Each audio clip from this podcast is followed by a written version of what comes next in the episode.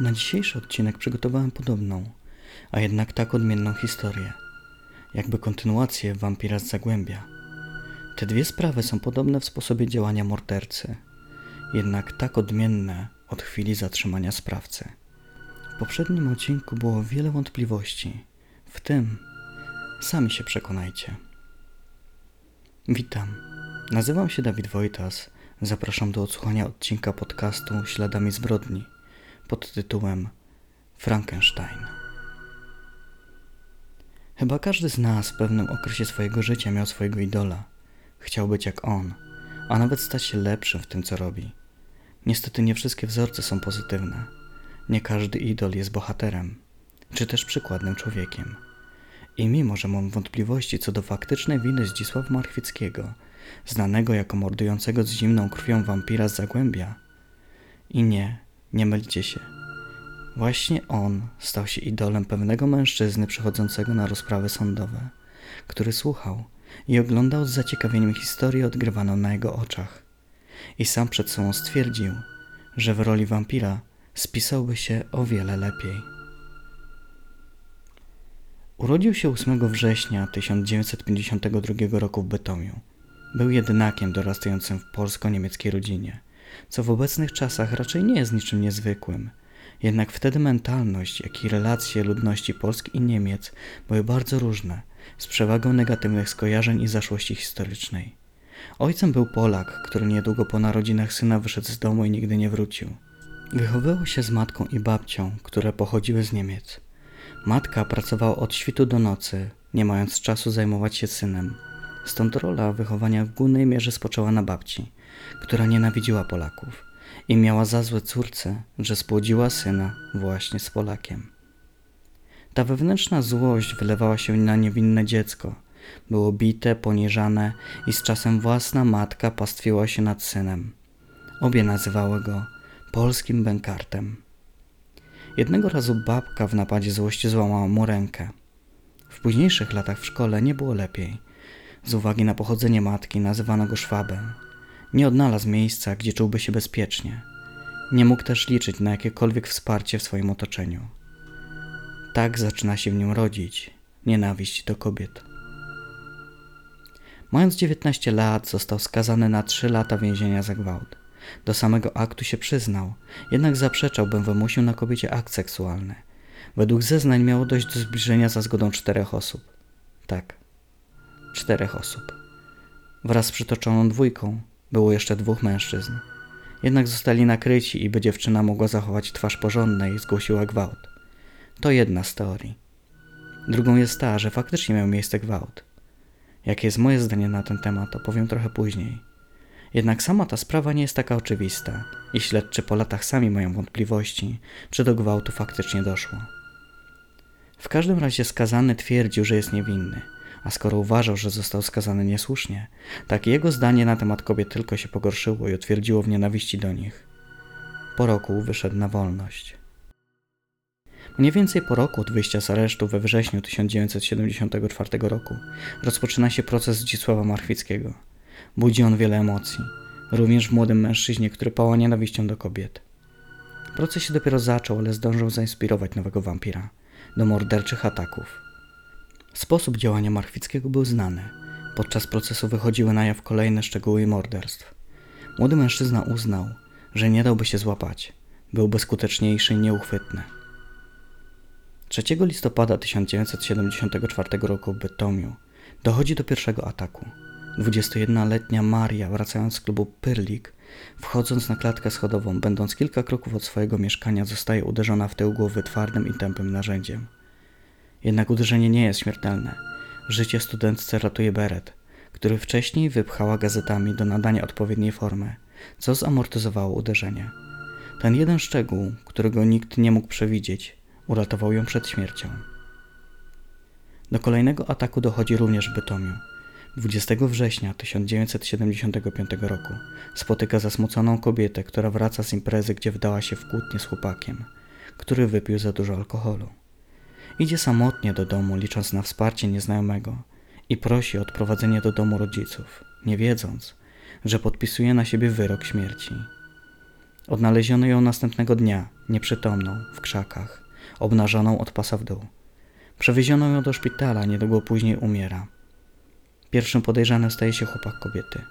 Pamięta tylko, że się pokłócili. Nic więcej nie był w stanie sobie przypomnieć. Przyznał się do winy, będąc przekonanym, że zamordował swoją dziewczynę. Szybko zostaje skazany na 15 lat pozbawienia wolności. Sprawa zostaje zamknięta. W późniejszym czasie ktoś inny przyznaje się do morderstwa. Jak się już domyślacie, jest to pierwsza śmiertelna ofiara Frankensteina. W przypadku kolejnej zbrodni przeplata się proces Marfickiego wraz z trzecim atakiem na kobietę. W tym czasie wampir z Zagłębia zostaje uznany winnym popełnionych zbrodni i oczekuje na wykonanie, wyroku. Frankenstein przeprowadza atak na Mirosławę Sarnowską, głównego świadka w sprawie zabójstwa Jadwigi Kucianki, ostatniej ofiary Zdzisława Marfickiego. Ciało od pasa dół było obnażone, oznaczało to morderstwo na tle seksualnym. Ofiara podobnie jak poprzednio została uderzona tępym narzędziem w tył głowy, charakterystycznie dla sposobu działania obydwu wampirów. Zaczęły się pojawiać głosy poddające w niepewność winę Zdzisława. Skoro prawdziwy wampir siedzi w areszcie i zostaje uznany winnym popełnionych zbrodni, a ataki nie ustały, forma napaści również jest bardzo podobna to istnieje prawdopodobieństwo, że w celi siedzi niewinny człowiek, tym bardziej, że w sprawie wampira z Zagłębia było wiele niejasności. Co prawda nazywam nowego seryjnego mordercę Frankensteinem, czy też nowym wampirem, ale właśnie tak nazywano tegoż osobnika, który na nowo obudził strach wśród kobiet. Jest jednak coś, co odróżniało sposób działania obydwu morderców. Frankenstein był skłonny bardziej ryzykować podczas ataków, miał mocniejsze nerwy a świadczy o tym kolejny atak przeprowadzony 30 października 1976 roku. Na klatce schodowej domu przy ulicy Rostka 21 w Bytomiu sprawca kolejny raz uderza w tył głowy, po czym zaciąga ofiarę do piwnicy. Wspomnę tylko, że dom był usytuowany w sąsiedztwie komisariatu milicji. Tym razem umiera Teresa Ryms. Następowały kolejne ataki, 20 stycznia 1977 roku w Siemianowicach Śląskich niedoszłej ofierze udało się zapamiętać napastnika. 8 lutego 1978 roku w Bytomiu, kolejny raz 31 lipca 1978 zostały zaatakowane dwie 10-11-letnie dziewczynki w Chorzowskim Parku Rozrywki. Mimo licznych ran, jedna z dziewczynek przeżyła atak, podając rysopis sprawcy w postaci starszego łysawego mężczyzny. Po sprawie Zdzisława Martwickiego nie chciano łączyć tych zabójstw z jednym sprawcą. Nie chciano wierzyć, że pojawił się kolejny seryjny morderca. Jednak z czasem zaczęto do sprawy podchodzić inaczej. Znajdowano cechy wspólne ofiar i sposób działania mordercy. Dzięki temu zawężono teren, na którym dochodziło do ataków. Ustalono, że mają one miejsce na linii tramwajowej nr 6. Powstała grupa operacyjna o nazwie Szóstka. Na podstawie zeznań zaatakowanych kobiet sporządzono portret pamięciowy. Był to młody, szczupły mężczyzna z gęstymi, długimi włosami. Nosił kraciastą kurtkę. Milicjanci otrzymali dwa różne portrety pamięciowe. Dziewczynki miał zaatakować starszy, kobiety natomiast młody, szczupły mężczyzna. Podzielono grupę operacyjną szóstka na dwie podgrupy. Jedna nosiła taką samą nazwę i działała w Bytomiu. Drugą nazywano Frankenstein i wydelegowano ją do Siemianowic Śląskich. Po czasie okazało się, że mężczyzną opisywany przez dziewczynkę był jeden z milicjantów, który ją ratował. We wrześniu 1979 roku zostaje zatrzymany Joachim Knechała, podejrzany o dokonanie morderstw i ataków na kobiety. Został rozpoznany przez niedoszłą ofiarę. Knechała jednak miał mocne alibi. W czasie dokonywanych ataków znajdował się na liście obecności w kopalni Andaluzja. Trop się urywa. Do przełomu dochodzi w maju 1982 roku. Na komisariat milicji zgłasza się Joachim Knechała, który zeznaje, że podczas spaceru jego szwagierka niefortunnie upadła ze skarpy, uderzając głową w twarde podłoże. Sekcja zwłok wykluczyła jednak upadek, a wskazała na uderzenie twardym i tępym narzędziem tył głowy. Odnaleziono również ślady nasienia na bieliźnie ofiary. Knechała aresztowano podczas pogrzebu szwagierki, kolejny raz był przesłuchiwany, ale tym razem został zbadany wariografem. Po kilku pytaniach wiadomym było, że ukrywa wiele przed śledczymi. Był spięty i reagował dosyć gwałtownie na pytania dotyczące morderstw. Po niedługim czasie zaczął przyznawać się do popełnionych zbrodni i szczegółowo opisywał przebieg ataków.